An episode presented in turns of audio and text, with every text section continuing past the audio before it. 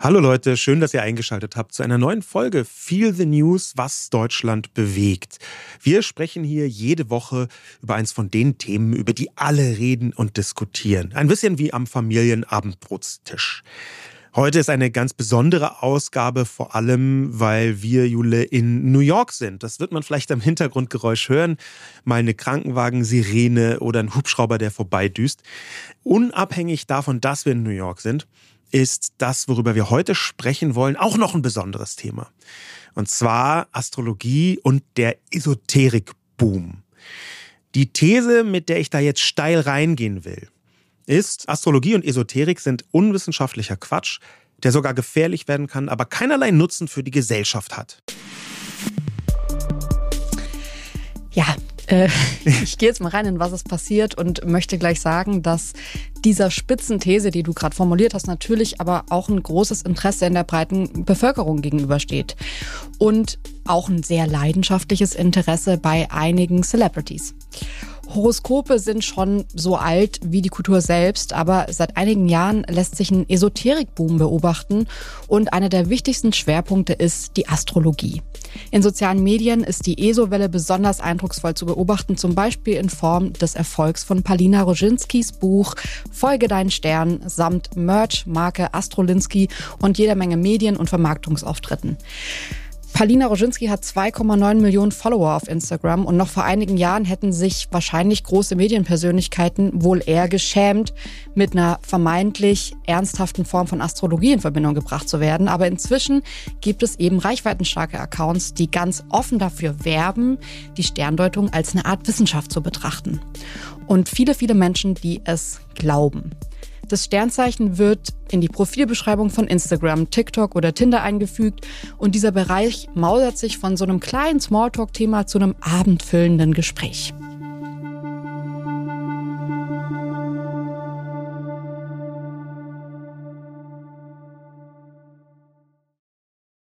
Warum machen wir die Sendung? Das kann man natürlich fragen und einerseits machen wir die Sendung, weil wir bei uns schon auch leicht differierende Haltungen zu diesem Thema festgestellt haben und ähm, wir uns versuchen, da in der Diskussion anzunähern. Deswegen habe ich auch gesagt, ich bin mit dieser steilen These reingegangen. Ähm, aber natürlich gibt es eine Vielzahl von Aberglauben, esoterischen Annäherungen, die sich durch den Alltag ziehen. Ähm, wenn man zum Beispiel im siebten verflixten Jahr am Freitag, den dreizehnten beim Anstoßen sich nicht in die Augen sieht und dann auch noch eine Zigarette direkt an der Kerze anzündet, dann kann man eigentlich sofort aufhören. Wir kennen solche Verhaltensweisen im Alltag, die irgendwie abergläubisch daherkommen. Und natürlich ist es immer wieder so, dass in schwierigen Zeiten Menschen offenbar dazu neigen, sich auf Höheres zu verlassen. Ob das jetzt Religion ist, Aberglauben oder Sternzeichen. Das sind zwar alles sehr unterschiedliche Aspekte, die aber alle in eine Richtung weisen. Wir sehnen uns danach, einer größeren Macht vertrauen zu können und irgendwoher Halt zu bekommen.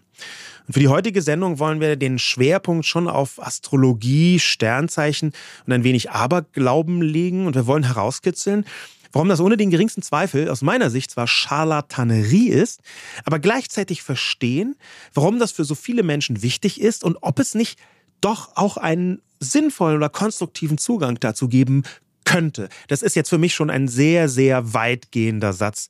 Wir haben, das kann man vielleicht an der Stelle erwähnen, in der Vorbereitung ein wenig mh, gestritten, Jule? Ich sag mal so, wir haben heiß diskutiert und diese Folge hat auch noch einen ganz persönlichen Aufhänger. Und zwar haben wir ganz liebe Freunde Mascha und David, ähm, die glaube ich, das gleiche Problem haben, das wir so ein bisschen in der Vorbereitung auch für die Sendung hatten. Und zwar Mascha, die total im Astrofieber ist und ähm, Kurse belegt und sich da total eingelesen hat und total viel über sich und die Welt vermeintlich rausfindet über dieses Thema und Zugang zu dieser Welt hat. Und David, der mit ihr zusammen ist, die beiden haben ein Kind, sind ja auch auf Social Media, liebe Grüße nochmal an dieser Stelle, der damit nichts anfangen kann, der neulich an einem Geburtstag zu uns kam und meinte, ey, das wäre doch mal ein Feel the News-Thema. Es würde mich total interessieren, ob ihr irgendwas Wissenschaftliches zu dem Thema findet. Gibt es irgendwelche wissenschaftlichen Beweise, dass das nicht komplett an den Haaren herbeigezogener Quatsch ist? Und man kann ja schon mal so viel verraten, da würde ich auch gleich gerne so in meine Empfindungswelt einsteigen, mhm. dass wir sehr unterschiedlicher Meinung bei diesem Thema sind. Ähm, weil ich in irgendeiner Form einen Zugang dazu habe oder das zumindest interessant finde und du, ich würde sagen, fast aggressiv wirst bei diesem Thema. Aber dazu kommen wir gleich. Ich würde erstmal gerne mit meiner ähm, äh, Gefühlslage einsteigen. Und zwar geht es mir so, dass es so Momente gibt, vielleicht auch, weil ich christlich aufgewachsen bin und das äh, Religiöse extrem ablehnen in meinem Leben, dass ich aber durch diese christliche Erziehung so sehr viele so zeremonielle Bräuche miterlebt habe. Also jetzt Erntedankfest, Ostersonntag, die Fastenzeit. Da steckt ja ganz viel drin, dass man feiern kann und dass man auch irgendwie bewusst erleben kann, ohne jetzt irgendwie an Jesus Christus oder Gott zu glauben. Ich habe es nicht mitgenommen in mein Erwachsenenleben, weil ich keine guten Erfahrungen in meiner Jugend damit gemacht habe und es abgelehnt habe. Aber was mir immer gefehlt hat, war so dieses bewusste Wahrnehmen des Jahres und ähm, Bräuche, sage ich jetzt mal. Als wir zum Beispiel unser Haus gekauft haben, habe ich dann so heiliges Palo Santo Räucherholz und getrockneten Salbei gekauft, um unsere Bude einzuräuchern. Ähm, Jetzt gar nicht so sehr, weil ich daran glaube. Und es war jetzt auch nicht so, dass ich dachte, wir können nicht einziehen, bevor ich da nicht irgendwie das gemacht habe. Ich muss ja Spoiler sagen, ich habe es bis jetzt immer noch nicht gemacht. Es liegt noch unangebrannt bei uns äh, auf der Theke rum. Aber ich mag irgendwie diese Vorstellung, dass man so was Neues zeremoniell begeht und in, in ein neues Haus zu ziehen oder so. Da sind für mich, ohne jetzt, ich glaube, ich bin kein spiritueller Mensch. Also es ist jetzt nicht so, dass ich in so einen Raum reinkomme und mir denke, hier, das Juju muss irgendwie gut sein oder so, sonst ziehe ich hier nicht ein. Und ich habe mich noch nie essentiell davon leiten lassen im Leben.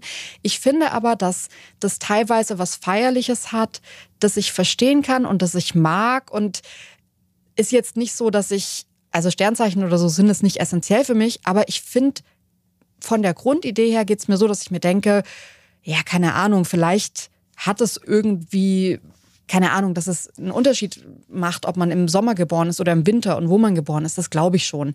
Kein Plan, also ob da jetzt die Sterne in einer besonderen Reihenfolge stehen und so tief bin ich gar nicht in dem Thema drin. Aber ich merke, dass ich es eher eine demütige Haltung finde, zu sagen, naja, vielleicht ist da ja was dahinter und dem Ganzen aufgeschlossen zu sein und sich ab und zu damit zu beschäftigen. Ich muss es aber ehrlich sagen, eher auf einem Hobby-Level und immer mit dem Sternchen. Ich glaube, dass das Quatsch ist. Aber ich finde es ein ganz nettes Hobby. Ich finde es irgendwie ganz nett, mhm. so äh, die Bude einzuräuchern und so ein bisschen abergläubisch zu sein. Meine generelle Empfindung steht der schon sehr stark gegenüber. Das lässt sich vielleicht zusammenfassen. Wir sind ja gerade in Amerika in äh, einer für mich sehr ikonischen Spruch aus der amerikanischen Protestkultur. Das ist ein ganz häufig gesehenes Plakat bei Mh, ziemlich lustigen, traurigen, witzigen Demonstrationen in den Vereinigten Staaten. Und auf diesem Plakat steht dann regelmäßig, I can't believe we are still protesting this shit. Also ich glaube einfach nicht, dass wir immer noch über diesen Quatsch diskutieren.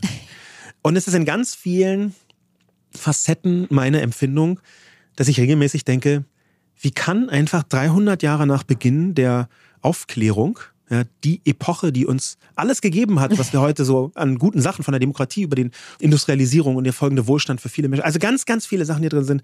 Und die basierte auf einer Rationalität. Und jetzt muss ich mich damit rumschlagen, dass mir Leute ernsthaft erzählen wollen, dass ich heute meine Socken falsch rum anziehen soll, weil der Uranus im dritten Mond steht oder so. Ja, ich, ich, und ich, ich, ich habe schon häufig mit solchen Leuten diskutiert und ich werde da regelmäßig sehr, sehr wütend, weil die Grundzüge des rationalen Denkens komplett ausgeklammert werden.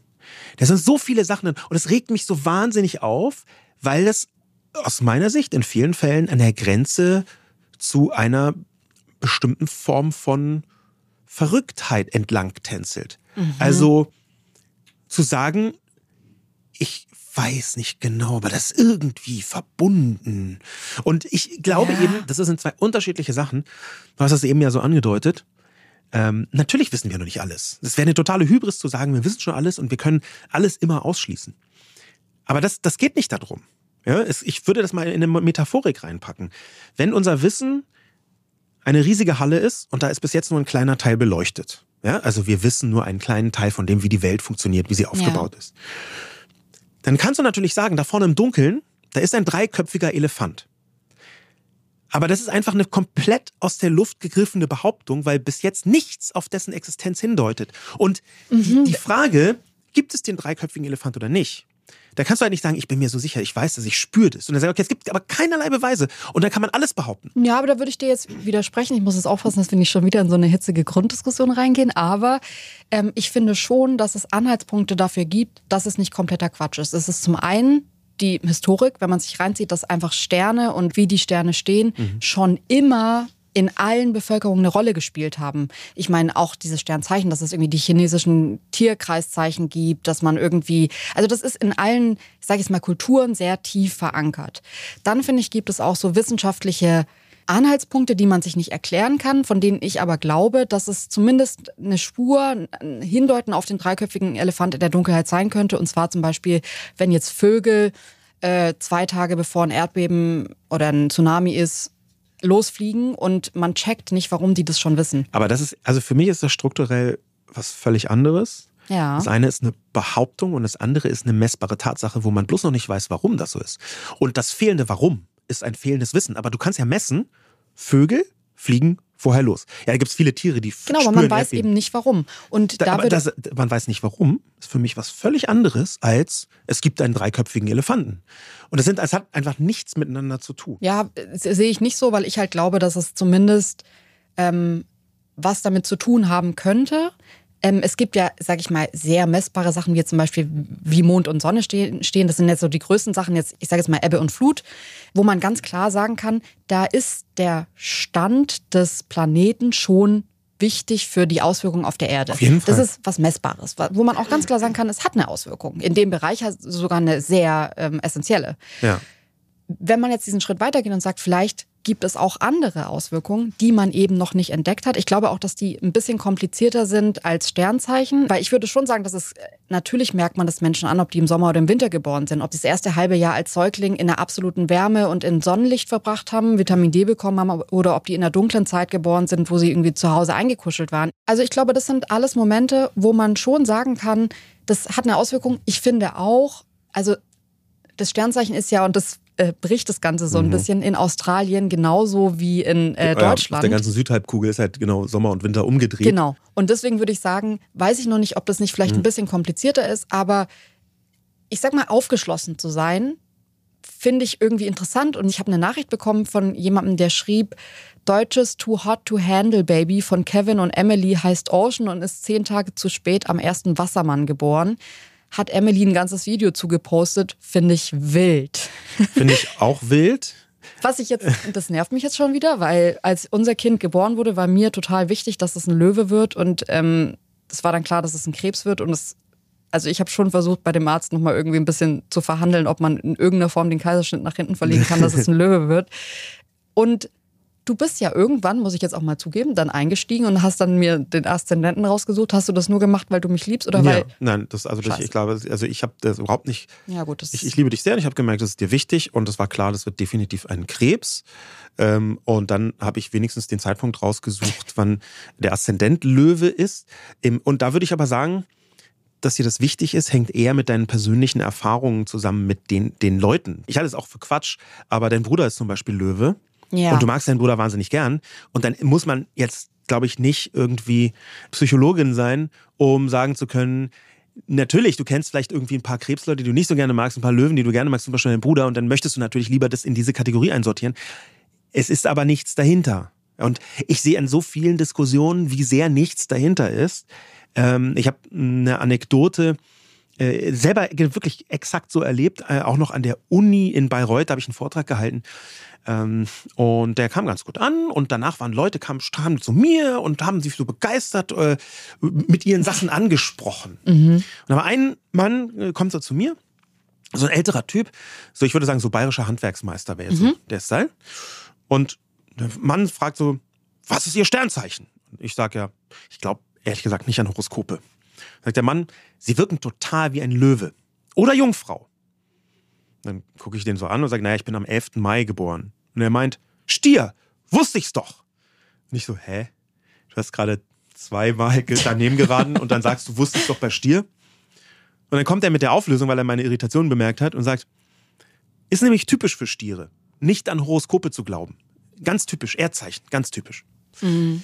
Und das, das war für mich so eine eindrucksvolle Gesamtsituation, wo ich gemerkt habe, der Dude hätte, ich, ich glaube, es gibt zwölf Tierkreiszeichen, ne? Und da irgendwie ähm, diese, diese Tierkreiszeichen, so einen klassischen europäischen Zuschnitt, zwölf Stück, der hätte elfmal daneben hauen können.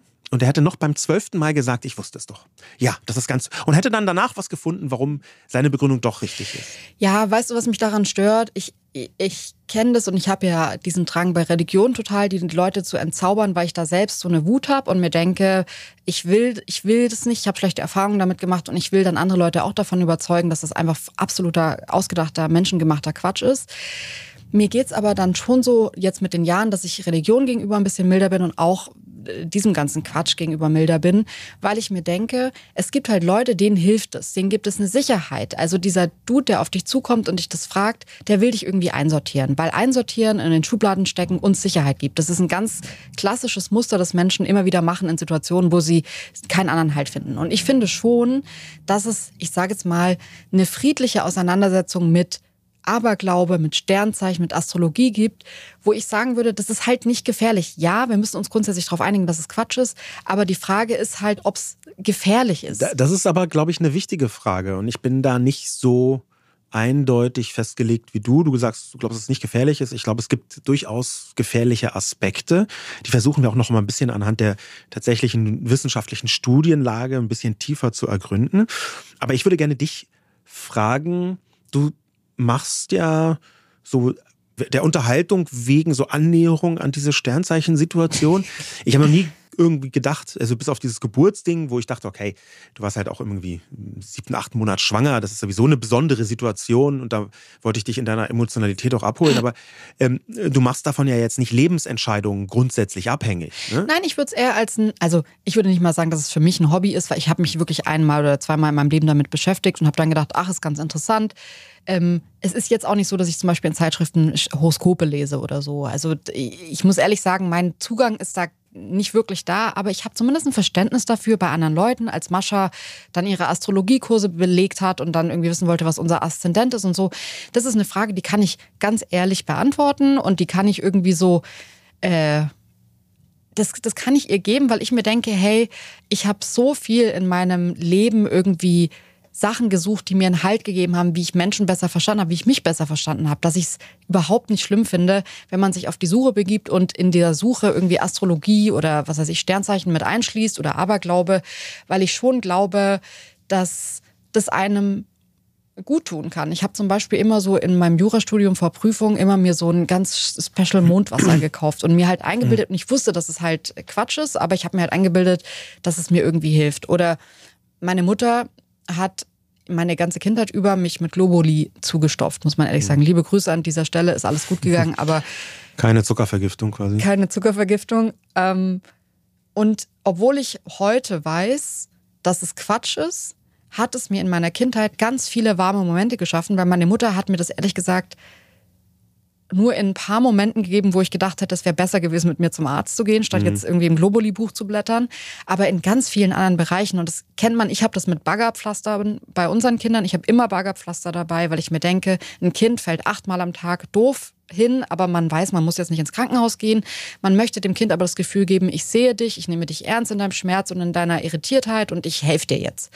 Und ich habe in der Zeit in meiner Kindheit, wenn ich mir jetzt irgendwie an Brennnesseln wehgetan habe oder was weiß ich, Mückenstich, dann hat meine Mutter so ihr verheißungsvolles Globuli-Buch geholt und ich kann mich so krass daran erinnern, wie die da am Bett mit mir saß und gesagt hat, ist dein Fieber eher drückend oder stechend? Hast du eher ein aufschwellendes oder ein abschwellendes Jucken? Mhm. Und dann haben wir da immer so ganz genau drüber gesprochen, wie es mir gerade geht. Das hat mir total gefallen als Kind, dass sie das so ernst genommen hat.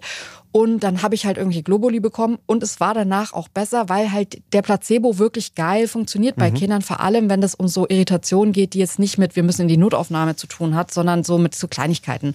Und da würde ich halt sagen, diese Symbolik und der Placebo kann schon funktionieren. Und dafür ist das, finde ich, gar nicht so ein schlechtes äh, Vehikel. Die Frage ist eben, die du eben aufgebracht hast, beziehungsweise die wir gemeinsam aufgebracht haben, hat es gefährliche Elemente und wenn ja, wie gefährlich und für wen und in welchem Kontext? Das ist etwas, was man, glaube ich, ergründen muss, bevor man jetzt irgendwie endgültige Urteile fällt, einerseits. Und andererseits hast du, also wir haben ja schon häufiger darüber diskutiert, auch immer versucht zu sagen, Es gibt unterschiedliche Beschäftigungen mit Astrologie. Und wenn man sich so anschaut in den sozialen Medien, wie Leute da dem gegenüberstehen, dann gibt es schon die Hardcore-Astrologie-Leute, die da bis an absurde Grenzen oder darüber hinausgehen. Und dann gibt es die Leute, die das so ein bisschen interessiert. Und der, der Übergang ist schon fließend. Ja, also ich glaube, wir haben das heute für die Sendung in so drei große Themenfelder eingeteilt. Einmal in Astrologie bzw. Esoterik, was ja so ein Unterthema von Astrologie ist. Und dann Sternzeichen. Und dann nochmal Aberglaube. Ich glaube auch schon, dass man da so ein bisschen unterscheiden kann und dass es jetzt vom Großen dann in so was Kleines geht. Vielleicht alle Leute sagen am Ende, ja, abergläubisch bin ich vielleicht auch ab und zu, wenn ich dann so auf Holz klopfe oder ja. so. Oder halt beim Anstoßen in die Augen sehe. Und es gibt ja auch inzwischen einfach viel Aberglaube. Ich würde sogar sagen, das Anstoßen ist inzwischen von einem Aberglaube zu einer Etikette geworden ja. in Deutschland. Dass man ja auch sagt, das ist höflich, sich in die Augen zu sehen. Es kommt aber eigentlich nur daher, dass man halt irgendwie abergläubisch war und mhm. gesagt hat, hier in die Augen sehen, sonst sieben Jahre schlechter Sex oder so. Ich glaube, da können sich viele drauf einigen. Aber ich Ich würde gerne mal mit dir zuerst über dieses große, für mich auch nicht wirklich greifbare Thema Astrologie und Esoterik sprechen, weil das ja so eine neue Ära gerade ist, ein neuer Trend ist. Und ich glaube, es ist ganz wichtig, da einmal so grundsätzlich einzusteigen. Ja. Also ganz grundsätzlich ist erstmal Esoterik natürlich uralt. Das ist eine Form von weltanschauliche Bewegung, manchmal sogar Ideologie, also so richtiges gefestigtes Gedankengebäude, wo man okkultistische oder metaphysische Lehren auf die gesamte Selbstverwirklichung und auch die Selbsterkenntnis des Menschen abstellt. Und das heißt ganz konkret, dass du anfängst, Dinge, die nicht nachweisbar sind, tatsächlich für gegeben zu halten. Das Okkulte ist immer mit so einem Geheimnis verborgen, in das man etwas hineininterpretiert. Okkultismus ist eigentlich ein relativ ähnliches Wort wie Esoterik. Und diese beiden bezeichnen diese ganzen Strömungen, die reichen von Homöopathie über Astrologie, Bachblütentherapie. Es ist viel mit Gesundheit und Körper immer dabei, mit Lebenshilfe natürlich, bis hin zu einer ganzen Reihe von ähm, sogenannten naturheilkundlichen Verfahren, wo man sehr unterscheiden muss. Es gibt natürlich irgendwie Naturheilkunde, die äh, wirklich funktioniert, wo es nachweisbar ist, zum Beispiel durch Pflanzen. Mhm. Und es gibt einen großen Teil, der wird nur so genannt und ist einfach kompletter Bullshit, ja, wo es einfach außerhalb des Placebo-Effektes und außerhalb von Effekten, die damit zu tun haben, dass Menschen es immer besser geht, wenn man sich beschäftigt mit ihrem Leiden. Das ist einfach ja. so fast automatisch. Außerhalb davon ist keinerlei wissenschaftlicher Nachweis einer Wirksamkeit jemals gelungen. Punkt. Und Esoterik, das kann man übersetzen mit Grenzwissenschaft, ein Begriff, an dem ich mich etwas störe, mhm. weil es halt eigentlich nicht eine Grenze ist, sondern über die Grenze hinaus. Das Esoter- ist keine Wissenschaft. Einfach. Es ist einfach keine Wissenschaft. Hat mit Wissenschaft nichts zu tun. Es gibt übrigens eine total interessante ähm, Untersuchung. In Amerika wurde die gemacht, dass sehr viele Leute glauben, die Astrologie sei eine Wissenschaft, weil sie sich so ähnlich anhört wie Astronomie. Und Astronomie ist ja quasi Sternenkunde, also ja. wirklich, dass man mit einem Teleskop misst und dann Radioteleskop und versucht, mit riesigen Rechnern auszurechnen, welche Strahlung kommt vom Urknall, bla bla bla. Also wirklich messbare Wissenschaft, Astronomie. Da gibt es ja auch diese Eselsbrücke. Der Unterschied zwischen Astronomie und Astrologie ist, dass das L bei Astrologie für Lüge steht. Ja, ähm, das kannte ich nicht, aber ist schön. Ja. Ähm, ich würde gerne mit dir eine Nachricht besprechen, die wir bekommen haben, ähm, die sich nicht so sehr mit der Wissenschaft, sondern mehr mit der Religion beschäftigt. Und zwar hat uns Marie geschrieben, Bezug Astrologie. Ich bin hier grundsätzlich sehr kritisch, da ich teilweise das Gefühl habe, es wird teilweise als Ersatzreligion genutzt und geht auch immer mit entsprechenden Regeln einher. Beispielsweise werden Skorpionen grundsätzlich als Egoisten bezeichnet, halte ich für eine schlechte Generalisierung. Das zahlt in das ein, was der Mensch im Allgemeinen sehr gerne macht, generalisieren. Auf der anderen Seite hat mir eine gute Freundin viel darüber erzählt und ihre Art und Weise ist eher therapeutisch, genauso wie es jede Religion sein kann. Erklärungen und Antworten finden für unerklärliche Dinge, Strukturierungen in den Monaten finden oder einfach eine Art Ausrichtung und Fokus für das Jahr. Das bezieht sich aber nur auf sich selbst, was ich wiederum gut finde. Genauso wie bei Religion sind die Institution und Kapitalisierung daher das Problem, nicht das Individuum und die Form des individualisierten Glaubens, denke ich. Super spannende Nachricht. Danke, Marie. Da ist relativ viel mit dabei, das ich auch für problematisch halte und aber auch für diskutierenswert. Einer der unangenehmsten Teile von Astrologie ist, dass sehr viele, und mit sehr viele meine ich jetzt viele von denen, die ich bisher getroffen habe, sehr viele Menschen, die sich damit in Anführungszeichen ernsthafter, also zeitlich intensiver beschäftigen, dass die einen missionarischen Eifer entwickeln. Also ich, es ist, kam bei mir zumindest sehr häufig vor, dass Leute mich jetzt dann davon überzeugen wollten. Vielleicht auch als Trotzreaktion, weil ich schon dann immer sehr offen bin und sage, das ist aber ein sehr interessanter Bullshit, den du mir hier gerade vorträgst. Und dann wollen die Leute einfach sagen, nein, das ist kein Bullshit und wollen dich davon überzeugen, das ist doch total wirklich. wirklich ja. Und äh, guck doch mal hier und vielleicht hast du bis jetzt nur die falschen Horoskope. Es gibt auch so viele Horoskope, die, die müssen sich zwangsläufig zu einem großen Teil alle widersprechen. Und dieses Missionarische da drin, das stört mich in jeder Dimension. Also mm. Und gerade das Missionarische, wenn es dann auch noch was ähm, Vorrationales ist, ja, was beruht auf irgendwelchen Scheinerkenntnissen, wo Leute sagen, ich spüre, dass wenn der Uranus im dritten Haus ist und die alte Überlieferung sagt, ja, aber die alte Überlieferung ist auch schon ausgedacht, dann... dann ja, das, das hat, finde ich auch, das geht mir auch so, weil es auch so eine Arroganz hat, die ich auch bei Religion schwierig finde, nämlich dieses... Das ist da, du siehst es nur noch nicht. Ja. Aber wenn ich dich überzeuge, dann siehst du es auch irgendwann. Absolut. Du musst nur fest genug dran glauben. Und das geht mir auch so, dass ich denke, ey, wenn das Leuten hilft, und das finde ich, hat Marie total gut gesagt, wenn es sich auf sich bezieht und man mhm. einfach für sich selbst sagt, ich kriege da eine Strukturierung rein oder das bringt mir irgendwas, dann finde ich das ähnlich absurd wie Religion. Aber wenn es Leuten hilft, dann denke ich mir halt immer, ja, dann, wenn es hilft, dann ist es okay. Mhm. Ähm, ich würde aber schon sagen, dass...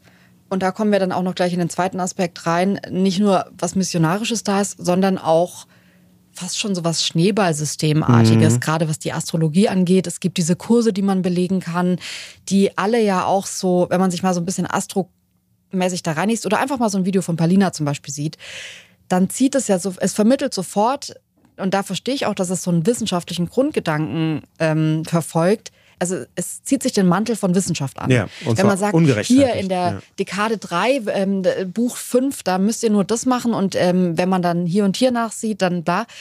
Und es sind ja alles vollkommen shady Seiten, wo die Leute das herhaben. Also es ist ja jetzt nicht so, dass die Uni Marburg irgendwie ein zwanzigseitiges Paper veröffentlicht hat, nach welchen Regeln das funktioniert, sondern das wird individuell interpretiert. Da gibt es verschiedene Auslegungen, die aber alle von, ich sage es mal, Hitzköpfen kommen. Ja, ich, für mich ist das halt vielleicht das Grundproblem. Es ist eine komplett ausgedachte Welt, die aber von wesentlichen Protagonisten und Protagonistinnen, die damit Geld verdienen, als ernsthafte Welt gesehen werden möchte.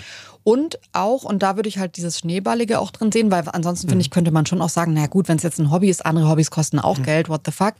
Ich finde aber, dass dir zum Beispiel Fußball nicht vermittelt, wenn du das jetzt mal so als Hobby nimmst, du musst, du weißt mehr, wenn du jedes Wochenende auf ein Bundesligaspiel fährst.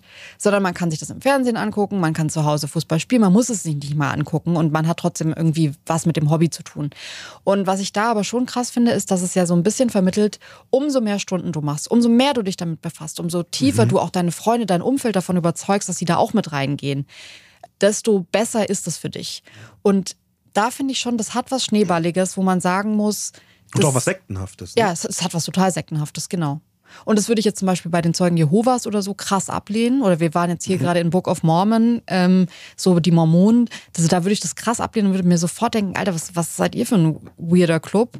Aber bei diesem Thema habe ich das Gefühl, dass man so, so sogar sagen kann, ich komme gerade von meiner Astrologin, ist ja auch so ein Trend geworden in Hollywood zu sagen, ja, my Astro Girl says bla bla bla mhm. oder Tarotkarten legen lassen. Ähm, als wäre das so ein Self-Treat im Sinne von, ich war bei der, beim Psychologen. Also für mich ist es ein sehr bedenklicher Schritt. Esoterik ist uralt und hatte immer wieder Hochzeiten und Zeiten, wo sie nicht so präsent war oder nur unterschwelliger präsent war. Ähm, die aktuelle Welle von Esoterik, die ist, glaube ich, eng verknüpft mit sozialen Medien. Jetzt speziell was Astrologie angeht. Und das hängt auch damit zusammen, dass so viele prominente Menschen, reichweitestarke Menschen versuchen Astrologie, weil das ihnen geholfen zu haben scheint, jedenfalls sind sie davon fest überzeugt, ähm, aus der Schmuddelecke rauszuholen. Da kommt auch ein bisschen, glaube ich, das Missionarische her.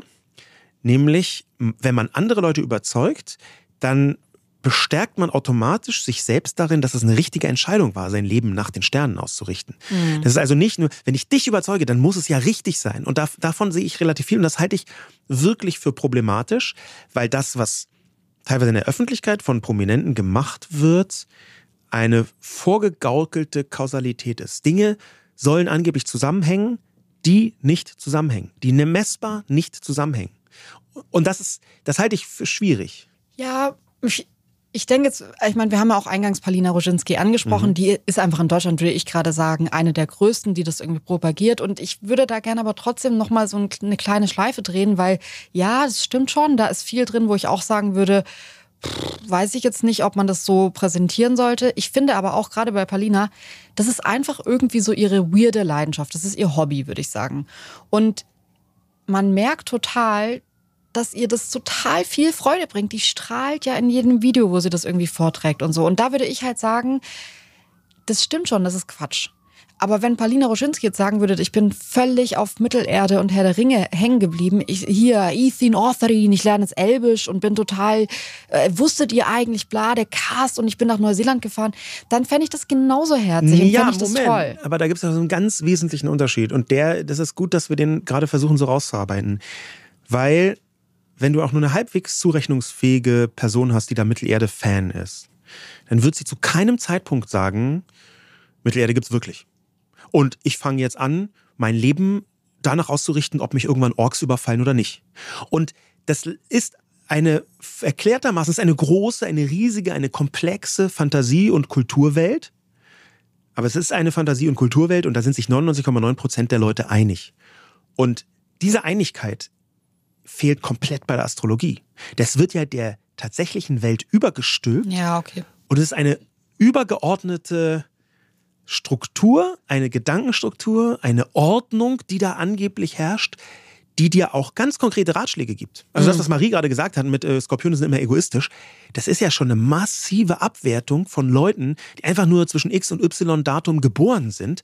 Und es ist einfach kompletter Bullshit. Es gibt keine Studie, die belegt, dass irgendwas davon richtig ist. Im Gegenteil, wir haben eine ganze Reihe von sehr interessanten Studien, die äh, eindrucksvoll zeigen, dass da keine Verbindung ist, dass es keine Korrelation gibt. Also da fragt man noch nicht mal nach Gründen, sondern es gibt erstmal nur eine Korrelation. Ähm, der bekannteste, das möchte ich ganz kurz erzählen, weil das mich mhm. auch, das fand ich auch spannend in der direkten Beschäftigung damit.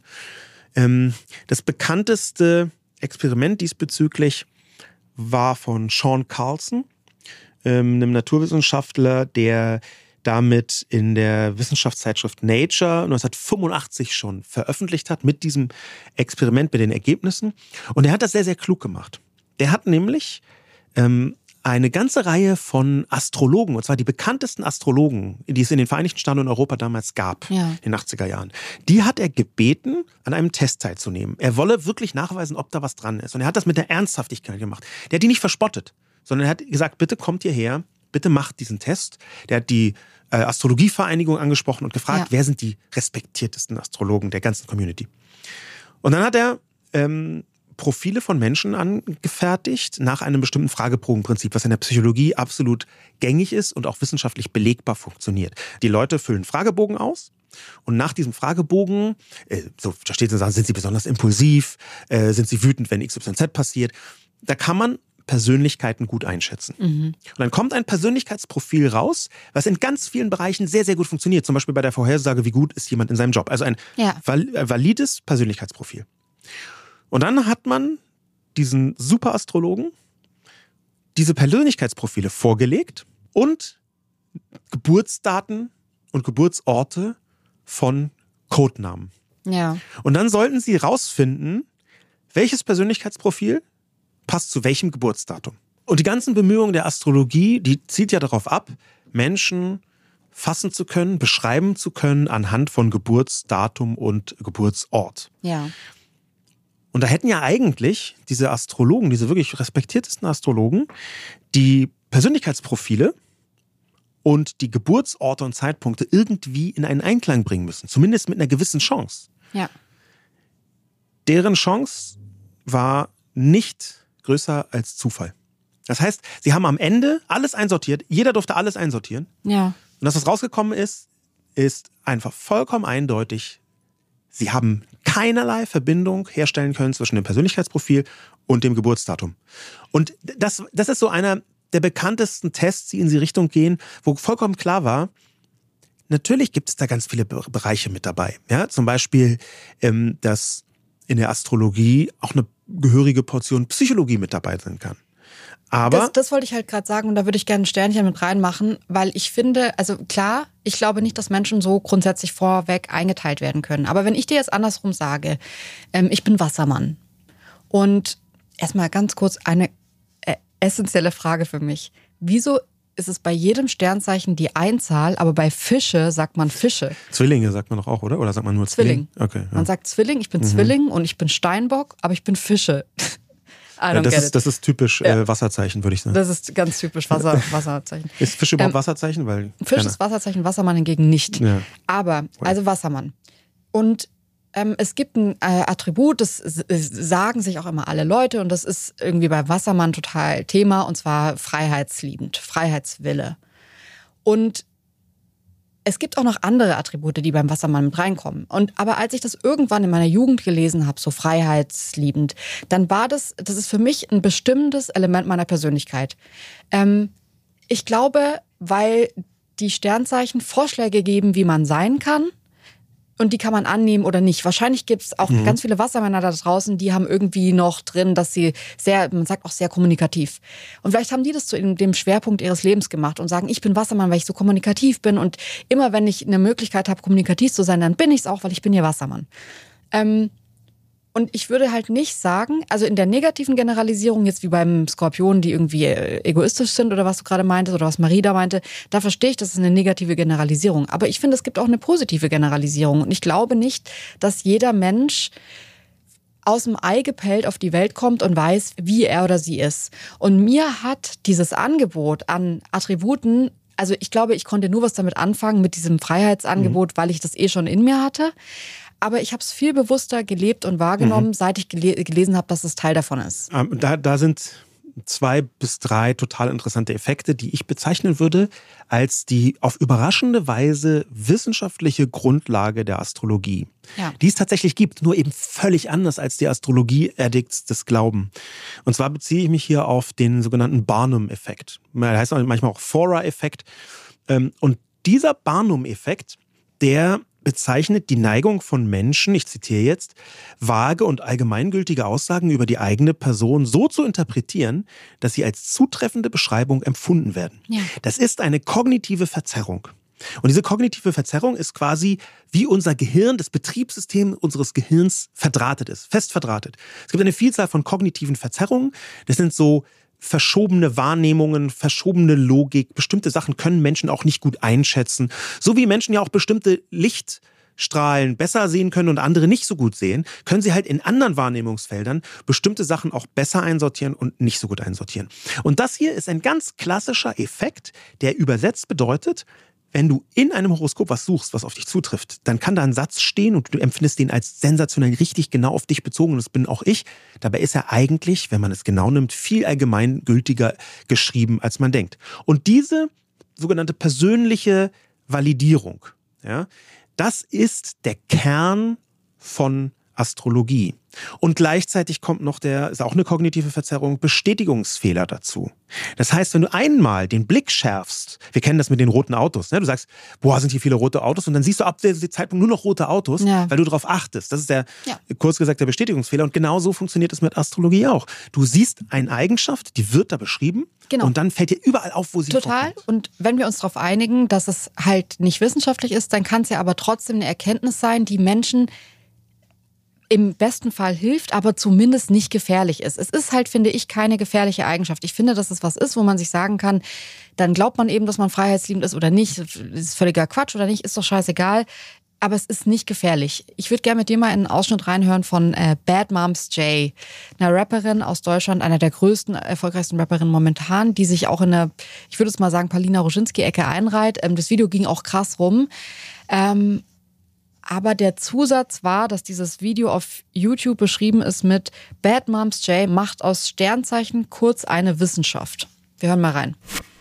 Ich bin nämlich äh, äh, Mondzeichen ähm, Zwilling und es war krass, mein Aszendent ist auch Wassermann, das heißt, ich bin Triple Air Sign. Mhm. Und eigentlich als Waage in Sunshine wäre ich emotional, aber mein, also Zwillinge sind so sehr unemotional und trocken. Deswegen bin ich nicht so krass emotional und kann manchmal nicht damit um, also mit so Pisces-Leuten kann ich nicht. Okay.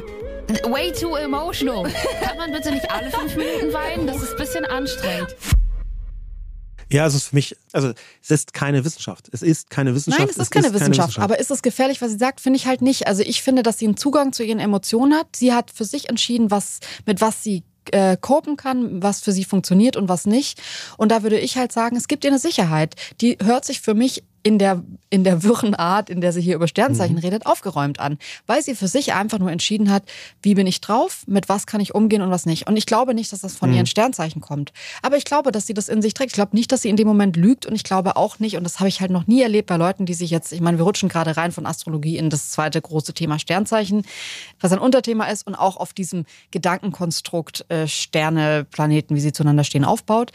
Ähm, Ich habe einfach in der Praxis noch nie erlebt, dass Leute wirklich, ich sage jetzt mal, gefährliche Momente mit Astrologie bzw. Sternzeichen hatten. Wenn man über Sternzeichen redet, dann ist es für mich ein Opener-Thema am Abend oder bei einem Essen und dann kann das für mich ein Hobby sein. Und ich finde es genauso absurd, mhm. über die aktuelle Fußball-Bundesliga zu sprechen. Und ich finde es genauso absurd über, weiß ich jetzt nicht, Elbisch zu sprechen. Ich würde aber halt alles, ich, ich kontrolliere das in dem Moment nicht auf wahr oder unwahr, sondern ich finde es sehr interessant, wenn Leute eine Begeisterung entwickeln für ja, Themen. Ja, das stimmt, dass diese Begeisterung, die da drin ist, die hat was Faszinierendes.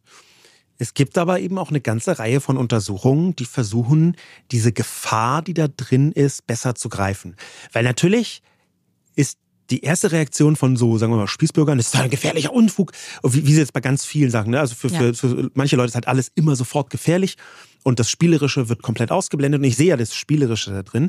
Aber gleichzeitig gibt es eben auch sehr kluge Menschen, die versucht haben, die Gefahr besser rauszuarbeiten. Und wer da ganz vorne mit dabei war, war Theodor Wiesengrund Adorno.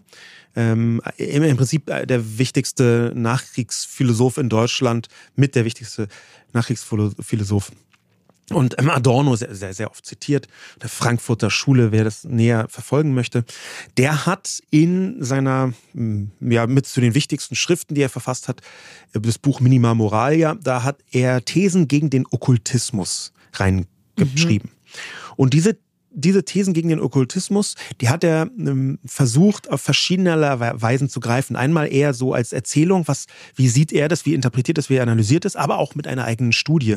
Er hat ähm, zum Beispiel die Astrologie-Kolumne des ähm, Los Angeles, der Los Angeles Times, glaube ich, also eine Zeitung in Los Angeles damals, neunzehnhundertdreiundfünfzig, hat er untersucht und hat dabei herausgefunden, dass die Erzählungen, die aus dieser astrologischen Kolumne herauszulesen waren, die haben einen massiven Konformitätsdruck erzeugt. Die haben also den Menschen leichter machen können, sich zu fügen, sich einzufügen, ja. sich konform zu verhalten. Und daraus hat Adorno geschlossen in einer weiteren Analyse, dass eigentlich das ungefähr sowas ist wie das, was Karl Marx Opium für das Volk genannt hat.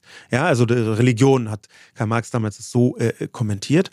Und diese Opium für das Volk, also eine, eine Droge, die dich gleichzeitig gefügiger und ruhiger macht und dich mhm. auch konform und kontrollierbarer macht, dass da Elemente davon in der Astrologie drin sind. Und dann ist er gleich full in gegangen. Und dann hat Adorno gesagt, okay, Okkultismus ähm, ist ein Symptom der Rückbildung des Bewusstseins. Das ist ein Rückschritt. Er hat auch gesagt, ähm, wer hineingerät, ist verloren. Und dann ähm, mit das Wichtigste, was ich da gefunden habe und was auf die Gefahr hindeutet, ist das Zitat von Adorno aus dieser Studie heraus, beziehungsweise die Thesen gegen den Okkultismus heraus. Die Kardinalsünde des Okkultismus ist die Kontamination von Geist und Dasein. Und das muss man erklären, das ist ein bisschen sehr abstrakt. Das heißt übersetzt, wenn einmal man so also ein Einfallstor hat für dieses magische Denken, für man glaubt, Dinge sind verbunden, die nicht miteinander verbunden sind, dann kann sich das ausbreiten. Und die Gefahr besteht darin, dass alle autoritären Systeme bis jetzt ganz ähnliche Denkmuster verfolgt haben. Ich sehe total, dass es da eine Gefahr gibt, auf jeden Fall. Aber ich würde schon sagen, dass es mir, wir haben viele, ich sage jetzt mal so, Marotten in der Gesellschaft, von denen man sagen würde, wenn das zu viel praktiziert wird oder wenn die Leute da zu deep reingehen, dann ist es eine große Gefahr. Beispielsweise Alkohol oder mein liebstes Beispiel, Ballerspiele. Es gibt extrem viele Gun- Schul-Shootings, äh, Amokläufe von Jugendlichen, die auch Ballerspiele gespielt haben. Trotzdem würde ich sagen, dass ein sehr, sehr großer Teil von Jugendlichen, mich mit eingeschlossen, ich habe meine halbe Jugend über Ballerspiele gespielt und es hat mich befreit, es hat mir gut getan.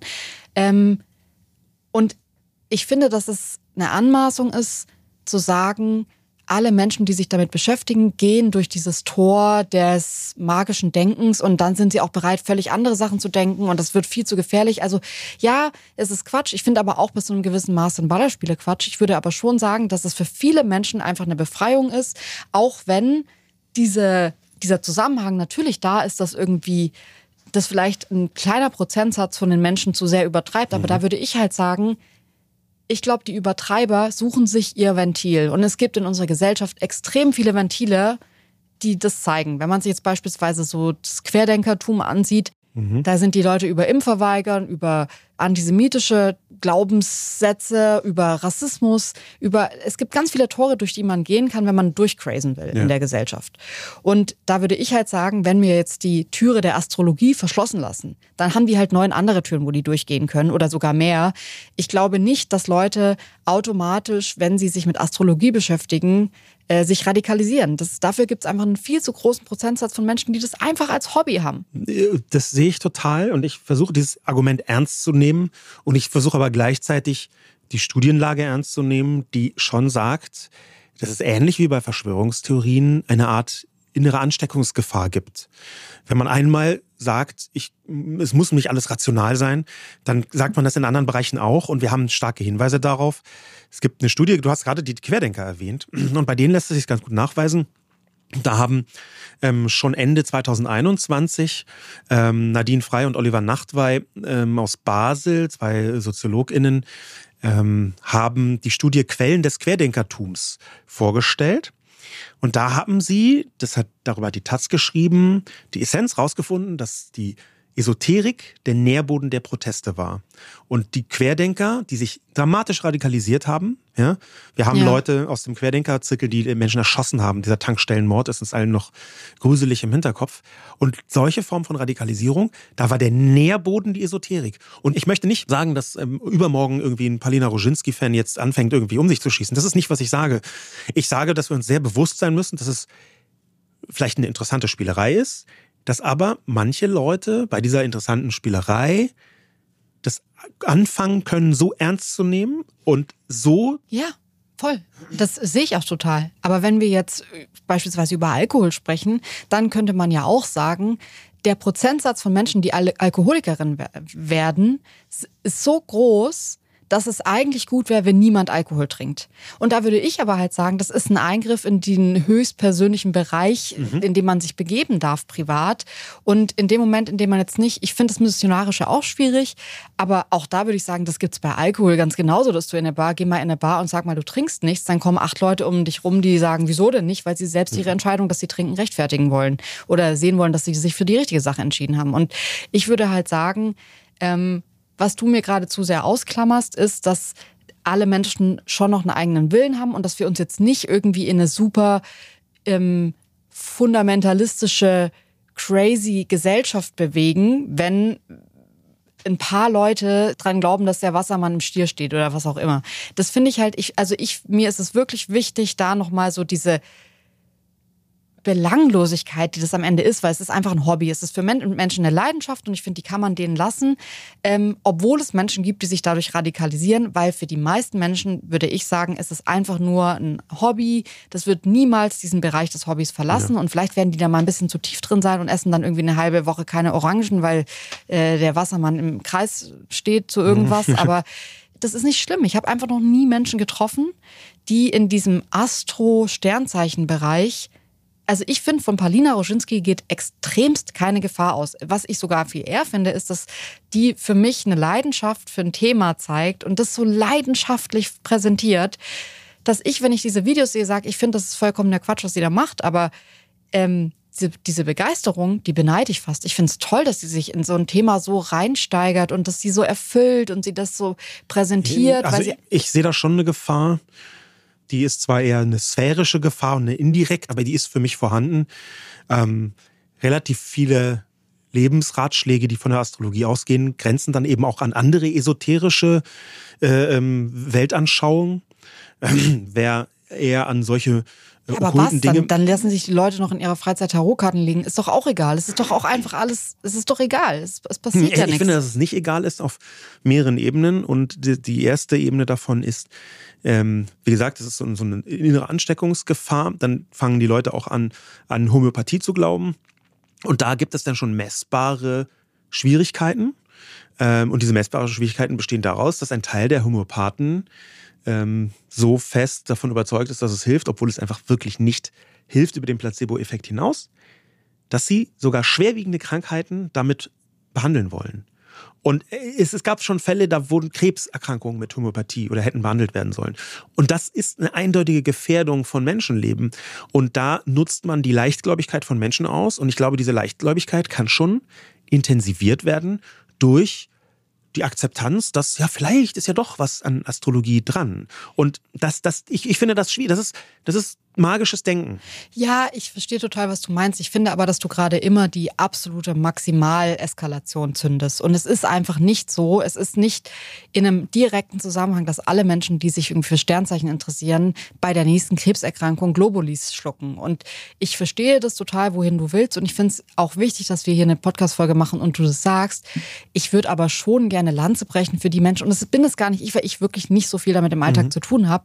Aber wenn ich jetzt so die Menschen sehe, die sich damit befassen, dann sind die für mich auch oft weit von Esoterik weg oder ähm, ich glaube, das ist jetzt auch vielleicht so ein, gutes, ein guter Abschlussbereich. Lass uns mal in den Aberglauben reinrutschen, mhm. weil ich schon sagen würde, dass es Abstufungen davon gibt und dass man sich sehr wohl auf einer Hobby-Ebene, auf einer Leidenschaftsebene oder auf einer Spaßebene damit beschäftigen kann, ohne auch nur in geringster Weise Gefahr zu laufen, sich zu radikalisieren ja. und irgendwie für sich oder andere gefährdend zu mhm. sein. Und ich finde, dass der leichteste oder niedrigschwelligste Einstieg in sowas der Aberglaube ist, den ich interessant finde, ähm, weil ich glaube, dass das total niedrigschwellig ist. Ich glaube, dass das das Leben nicht sehr tief verändert. Ja, also wenn das als gesellschaftlicher Effekt betrachtet wird, es poppen ja immer mal wieder so amerikanische evangelikale Pastoren auf, die sagen, New Orleans wurde überflutet, weil da so viele Menschen offen schwul gelebt haben. Ja. Oder so häufig abgetrieben worden ist. Das ist halt quasi so ein quasi religiöser Aberglauben. Und ich halte Aberglauben auch wirklich für etwas Schwieriges, Gefährliches. Unter anderem, weil vor der Aufklärung, also hat ungefähr so ab siebzehnhundert begonnen, damals kamen Wissenschaften auf, die wissenschaftliche Methode wurde entwickelt, man kann auch sagen neu entwickelt, die gab es in der Antike schon mal, in Teilen zumindest. Und langsam hat das Wissen der Menschen angefangen, sich aufzubauen über das rationale Denken. Dass man also ja. bestimmte Sachen sagt, wir müssen auf bestimmte Dinge vertrauen können und wie funktioniert es zum Beispiel mit der, mit der sogenannten wissenschaftlichen Methode. Der Kern davon ist zum Beispiel die Reproduzierbarkeit von Ergebnissen. Ja, also wenn du einen Apfel fallen lässt und lässt ihn hier fallen und da nochmal, das kannst du reproduzieren, er fällt runter, da muss irgendwas dahinter stecken. Und wenn man anfängt, diese wissenschaftliche Methode wieder zurückzuführen und zu sagen, das ist jetzt wieder wie vorher, dann kommen wir in voraufklärerisches Fahrwasser. Ich, ich, ich sehe ich seh ja wie du, und das, das, das muss ich ehrlicherweise sagen, da hast du mich auch ein Stück weit überzeugt. Man kann das als eine Art kulturelles Spiel betrachten. Ja. Aber man muss sich dann schon auch einig sein, dass es ein kulturelles Spiel bleibt. Das ist dann, also für mich, ich bin auch ein bisschen milder geworden, aber für mich sind Horoskope so lange okay, Astrologie so lange okay, solange man es genau behandelt wie Mittelerde. Und solange man nicht sagt, ey, wir brauchen jetzt unbedingt hier noch ähm, eine Alarmanlage gegen Orks. Oder ich warte eigentlich auf die Ankunft der Elben. Also in dem Moment, wo man nicht anfängt, das so zu vermischen. Ich glaube jetzt nicht, dass das so der richtige Vergleich ist, weil wenn jetzt jemand leidenschaftlich andere davon überzeugen will, auch Elbisch zu lernen, weil das so eine tolle Sprache ist und weil da so viel drinsteckt und man so viel mehr auf Elbisch als auf Deutsch sagen kann oder weiß ich jetzt nicht, dann ist da, finde ich, auch schon so was Missionarisches, so ein Überzeugen vom eigenen Hobby, dass das cool und richtig und toll ist, weil man eine Leidenschaft dafür hat. Und ich verstehe auch, wenn man eine Leidenschaft für was hat, dann will man die Menschen davon überzeugen, dass es cool ist und dass vielleicht noch mehr Menschen dazu finden. Und ich glaube, dass Leidenschaften ausüben, also geht es, ist es einfach anekdotische Evidenz, aber Menschen, die ich treffe, die eine Leidenschaft haben und die das erfüllt und die das ausüben, mit denen kann ich total gut unabhängig von der Leidenschaft, weil ich das interessant finde, dass Leute sich aktiv für was entscheiden. Ich finde es viel more scary, wenn man irgendwie so in der Gesellschaft lebt, wo Leute sagen, ich mache nichts einfach, ich interessiere mich für nichts. Ich mache zu Hause einfach, ich schaue Serien, aber ich mag eigentlich gar keine Serien. Ich gehe raus, aber ich will eigentlich gar nicht rausgehen. Ich finde, das ist viel beunruhigender, als Leute zu haben, die sagen, ja, ich habe in meinem Keller ein komplettes Elbenland aufgebaut. Mittelerde, alles da, liebe ich. Und wenn jetzt Leute da irgendwie ihre Tarotkarten oder ihren, weiß ich jetzt nicht, Rosenquarz haben, dann finde ich das wissenschaftlich auch Quatsch, weil Wasser energetisch aufladen, bitte don't. Aber ein Rosenquarz in einem Wasser hat was Zeremonielles, was Schönes, was man irgendwie appreciaten kann. Und da würde ich halt sagen, es ist vielleicht auch eine menschliche Marotte, die ich den Menschen gerne lassen würde, weil ich es A, nicht, wenn man das jetzt nicht auf die Maximalstufe zündet, nicht gefährlich finde. Und B, ähm, ich auch glaube, dass dieses Everything ähm, is bad is good for you ähm, so ein Grundsatz ist, den ich total wichtig finde für ein persönliches Ausleben, für einen, für einen Individualismus, den wir in unserer Gesellschaft ja fordern und fördern wollen in Bereichen, dass man sagt, Glaube ist Privatsache. Das ist was, so ein Grundsatz, den ich fair und richtig finde, absolut, weil der so vielen Menschen hilft. Und ich würde auch sagen, Horoskop ist Privatsache oder ich würde es ja auch nie verbieten Astrologie wollen. Ist Privatsache. Also, ich würde es ja nie verbieten wollen. Ich würde aber schon immer wieder daran erinnern, weil es so sehr große Kräfte gibt, die das eigentlich in den Rang einer Wissenschaft erheben wollen. Da gibt es so starke Kräfte, denen muss man regelmäßig widersprechen. Ja, und dieser ganze Komplex des Aberglaubens, der hat halt auch immer Elemente einer Welt, die zutiefst ungerecht und fies und hinterhältig und menschenfeindlich war. Was anderes war es als Aberglauben, dass man gesagt hat, Frauen mit roten Haaren müssen eigentlich auf dem Scheiterhaufen verbrannt werden. Und solche, ich, ich möchte nicht immer das oh Mann, Maximale zünden. Ja doch, du zündest es aber gerade immer aufs Maximale. Das nervt mich, weil ich mir denke, jetzt, wir, also wenn wir jetzt mal nicht solche Sachen aufmachen, sondern wirklich Freitag den dreizehnten oder eine schwarze Katze läuft unter einer Leiter durch oder irgendwas, was weiß ich, dann sind es keine gefährlichen Beispiele. Oder wenn Leute sagen, ich klopfe hier auf Holz. Das ist für mich ein schöner Moment von, wir sind uns darüber bewusst, dass wir alle gesund sind und wir klopfen noch dreimal auf Holz, weil wir so dankbar sind. Und das ist einfach nur, finde ich, ein Vorgang, der ganz, ganz tief in uns drin ist und der übrigens auch in Tieren ganz tief drin ist. Es gibt das nicht-deterministische Experiment oder auch die, das, die abergläubische Ratte-Experiment, wo man eben einen Versuchsaufbau in der Psychologie gestartet hat, wo man Folgendes gemacht hat. Also man hat die Ratte ähm, in den Käfig gesteckt und hat an das Ende des Käfigs so einen kleinen Futtertrog hingemacht, wo immer nach beispielsweise vier Sekunden das Essen rauskam.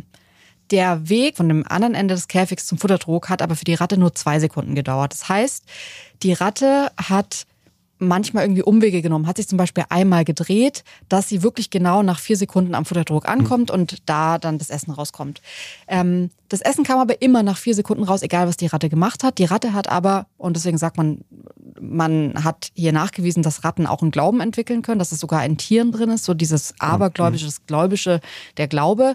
Die Ratte hat sich dann immer gedreht und dachte, wenn ich mich drehe, kommt das Essen. Ah, okay. Und selbst wenn die dann ähm, praktisch das Futter schon nach zwei Sekunden in den Trog gelassen haben, hat die Ratte sich trotzdem immer noch gedreht, weil sie für sich entschieden hat oder glaubt, dass ihr Verhalten das Essen und die Zeit des Essens beeinflusst. Das heißt, wenn sie sich nicht dreht, gibt es kein Essen. Das war aber nie so. Das Besondere an dem Experiment ist wirklich, dass es komplett nicht im Zusammenhang mit dem Verhalten der Person steht. Und Boris Frederick Skinner hat das Ganze dann sogar auch noch auf andere Tiere ausgeweitet. Es gibt dazu Filmaufnahmen von zum Beispiel abergläubischem Verhalten bei Haustauben. Und wenn man sich dann denkt, ey, das ist in solchen Tieren drin ist, so ein Verhalten, so ein Glaube, mhm. dann kann es doch einfach auch, also dann ist es ja im Menschen eh noch mal viel stärker da und kann man es nicht einfach als eine Art, und ich verstehe, du bist ein Mensch, du hast es nicht, das glaube ich dir wirklich, ich weiß es auch im Alltag, dass du dich nicht, du sehnst dich nicht nach Religion oder nach irgendwie so, du sehnst dich nach Wissenschaft. Du, du bist wirklich extrem Wissenschaftsfanat und ich kenne niemanden, der so viele Studien und neue Sachen und irgendwie Paper liest, die neu rauskommen, weil du es so toll findest, wenn was Neues entdeckt wird. Aber ich glaube, es gibt ganz viele Menschen da draußen, die damit was anfangen können, die vielleicht nur mit der Niedrigschwelligkeit von einem Aberglaube was anfangen können und ein bisschen abergläubisch sind. Und ich glaube, dass man das Menschen lassen muss und ich finde, dass du da manchmal sehr richtend bist, weil du bist ja nicht nur, also du sagst ja nicht nur, das ist halt für mich nichts, sondern du bist fast schon aggressiv oder dir ist ganz wichtig, den Leuten nochmal so abwertend zu sagen, dass es wirklich nicht stimmt, was sie da machen. Und dass es wirklich, ja, Quatsch ist. Und ich weiß nicht, warum das so wichtig ist. Das sage ich dir jetzt als Person, mhm. die auch lange Menschen verurteilt mhm. hat, die gläubig waren, bis ich gemerkt habe, ja, es gibt aber voll viele Menschen, denen hilft das einfach. Und was bringt es mir dann, zu sagen, bist du eigentlich, also checkst du es nicht oder warum glaubst du an Gott? Also ich, meiner Ansicht nach, und ich habe im Freundeskreis Leute, die in verschiedene verschwörungstheoretische Szenen abgerutscht sind, meiner Ansicht nach gibt es da schon eine Verbindung, wenn man anfängt, Dinge zu sehen, die nicht da sind. Die Definition von magischem Denken ist einfach, äh, Sachen, die ich tue, haben auf eine unklare Weise zu tun mit dem Rest der Welt. Oder Sachen, die sind miteinander verbunden, ohne dass wir heute ja. wissen, wie. Es könnte ja sein, vielleicht findet die Wissenschaft es ja noch raus, dass es eine Sternenkraft gibt, die auf das Gehirn wirkt. Also solche Sachen, die dann als Erklärungsansätze so pseudowissenschaftlich herangezogen werden. Und wir sehen bei Verschwörungstheorien, wie unfassbar toxisch die sein können. Eine Vielzahl von Morden war direkt verbunden mit äh, Verschwörungstheorien. Und wenn dann Verschwörungstheorien ganz ähnlich funktionieren, nämlich nach dem Prinzip magisches Denken wie Astrologie, dann sehe ich da, ich, ich möchte dir recht geben, ich bin da vielleicht zu extrem. Aber ich sehe eine mögliche Gefahr. Vielleicht können wir uns darauf einigen, dass es eine mögliche Gefahr ist. Und am Ende kommt es schon darauf an, dreht hier einer von einer Million durch oder dreht hier einer von zehn durch? Das sind schon Unterschiede, das sehe ich auch. Aber letztlich glaube ich, dass eine der wichtigsten Erkenntnisse von dieser extrem erfolgreichen Menschheitsphase nach der Aufklärung, ja, die Aufklärung, die uns ja. überhaupt ermöglicht hat, das zu sein, was wir heute sind, die auch viel zu wenig geschätzt wird in ganz vielerlei Facetten, weil es tausend Kritikpunkte gibt, auch an der Aufklärung. Übrigens lustigerweise gerade von Adorno und seinem Kumpel Horkheimer. Aber nicht wertzuschätzen, dass das rationale Denken uns überhaupt erst in die Lage versetzt hat, das, die Zivilisation so aufzubauen, wie sie heute ist. Nee, sorry, da muss ich reingehen, weil ich das nicht richtig finde, was du sagst. Weil es ist nicht, du gehst davon aus, dass Leute das in dem Moment, in dem sie irgendwie abergläubisch sind, das nicht wertschätzen. Und das stimmt einfach nicht. Ich glaube, man kann Menschen auch eine gewisse Irrationalität lassen. Wenn Leute sagen, hey, ich weiß, dass es Quatsch ist, aber es erfüllt mich, es macht mich glücklich und es ist cool, es macht mich, macht mich einfach happy. Mhm. Dann finde ich, ist es völlig in Ordnung und überhaupt nicht, da muss man nicht gleich fünf andere Maximalstufen zünden, sondern da kann man einfach den Menschen zugestehen, dass es ein bisschen lächerlich ist, was ich übrigens auch bei vielen anderen Hobbys ein bisschen lächerlich finde. Also wenn ich sehe, wie viele Männer sich irgendwie so ähm, ganz crazy für Fußball aufopfern und da wird nochmal die Sportschau und dann nochmal der Sportrückblick und dann wird Bundesliga und Champions League und bla und das ist so ein zeiteinnehmendes Hobby, das auch oft, muss man ja ehrlich sagen, ist ja eher von Männern ausgeübtes Hobby, auf dem der Freizeit der Frau dann beruht, dass man eben sagt, okay, die Frau muss sich dann am Wochenende irgendwie um die Kinder kümmern, weil der Mann gerne aufs Fußballspiel geht, dann weiß ich nicht, was daran jetzt irgendwie weniger verurteilenswert ist und ich finde es schon, ich will das jetzt nicht grundsätzlich auch machen, ich würde nicht sagen, alle Menschen, die ähm, die an Astrologie zweifeln, sind auch frauenfeindlich, aber es ist halt von Frauen oft ein ausgeübtes Hobby, würde ich jetzt sagen. Und ich finde schon, dass das auch ein Aspekt ist, wo man einfach sagen kann, muss man da so einen engen Maßstab an der Gefährlichkeit anlegen? Ich glaube nicht. Ich glaube, dass man da den Teilnehmenden mehr zutrauen kann und schon sagen kann, okay, für die paar, die sich radikalisieren, ist es das falsche Einfallstor. Ähm, könnte uns ja aber am Ende vielleicht zu dem Schluss bringen, dass wir sagen, wir können uns bis zu einem gewissen Punkt darauf einigen, dass es ein Hobby sein kann, wenn die Menschen sich auch ab einem gewissen Punkt abgrenzen.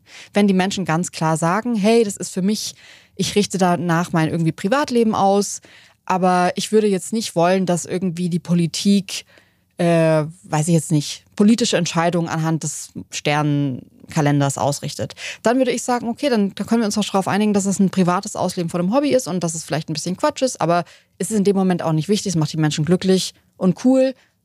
Ab einem gewissen Punkt einigen wir uns aber darauf, dass es nicht in größere, also dass, dass dieses Missionieren jetzt nicht irgendwie mhm. ähm, die Weltbevölkerung betrifft. Ich finde gerade, während wir hier sprechen, einen anderen Zugang dazu. Ich finde es super wichtig, dass du betont hast, dass du da zwar mit etwas anfangen kannst, aus so Unterhaltungsgründen und Interessantheitsgründen, dass du aber selber weißt, dass es Quatsch ist, dass du also auf der Basis, dass es nicht wissenschaftlich ist, dass es irrational ist, dass du dich da trotzdem mit beschäftigen kannst und das gibt mir, das gibt mir ein sehr gutes Gefühl und der Schlussstein, den ich da für mich draufsetzen möchte, ohne dass es jetzt so ein Endpunkt ist, Schlussstein vielleicht falsches Wort, aber das, wie ich das besser greifen kann, ist ein Song von Tokonik, der heißt äh, Pure Vernunft darf niemals siegen. Und äh, auch ein wichtiges Aufklärungsthema, Vernunft, wichtigste Eigenschaft äh, der Aufklärung.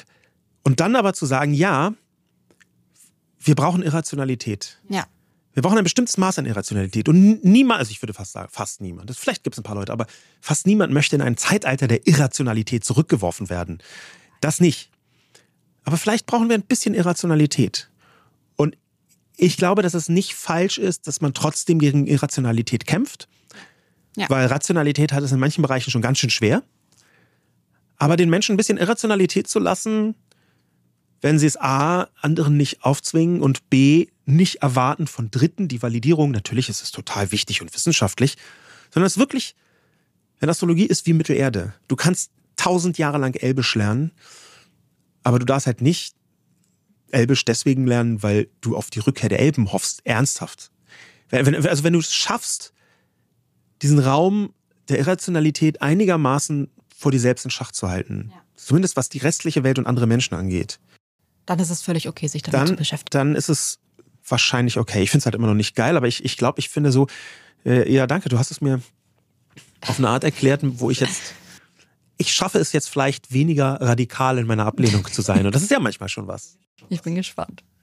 Leute, das waren unsere Gedanken zu Astrologie und Sternzeichen und Aberglaube. Und ähm, vielen, vielen Dank fürs Zuhören. Wir freuen uns, wenn ihr diese Folge weiterempfehlt, wenn ihr die teilt, eure Gedanken zu dieser Folge an uns schreibt auf unserem Instagram- oder Twitter-Account. Ähm, und ansonsten hören wir uns wieder nächsten Donnerstag. Bis dahin, bleibt gesund, macht's gut. Danke fürs Einschalten. Ciao. Dieser Podcast wird produziert von Podstars bei O M R.